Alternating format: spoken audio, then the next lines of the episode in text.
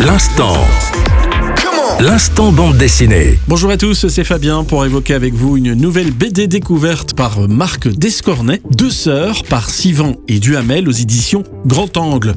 Les éditions Grand Angle aiment les récits centrés sur les relations humaines compliquées, voire tourmentées, abordés avec une discrète touche d'humour qui leur confère une légèreté salvatrice. C'est le cas de deux sœurs, de Sivan et Duhamel. Lise et Camille vivent dans la même maison coupée en deux, chacune de son côté. L'aînée, Camille, est enseignante, voue une passion pour les instruments de musique hors normes et vit un train de vie plutôt babacool. À l'opposé, la cadette, Lise, sportive, déborde d'énergie. Elle travaille dans la finance et se relaxe avec des séances de méditation. Elle se chamaille constamment. Leur proximité physique se traduit surtout par de la promiscuité. Un événement va chambouler cette relation conflictuelle permanente. Le propriétaire met la maison en vente.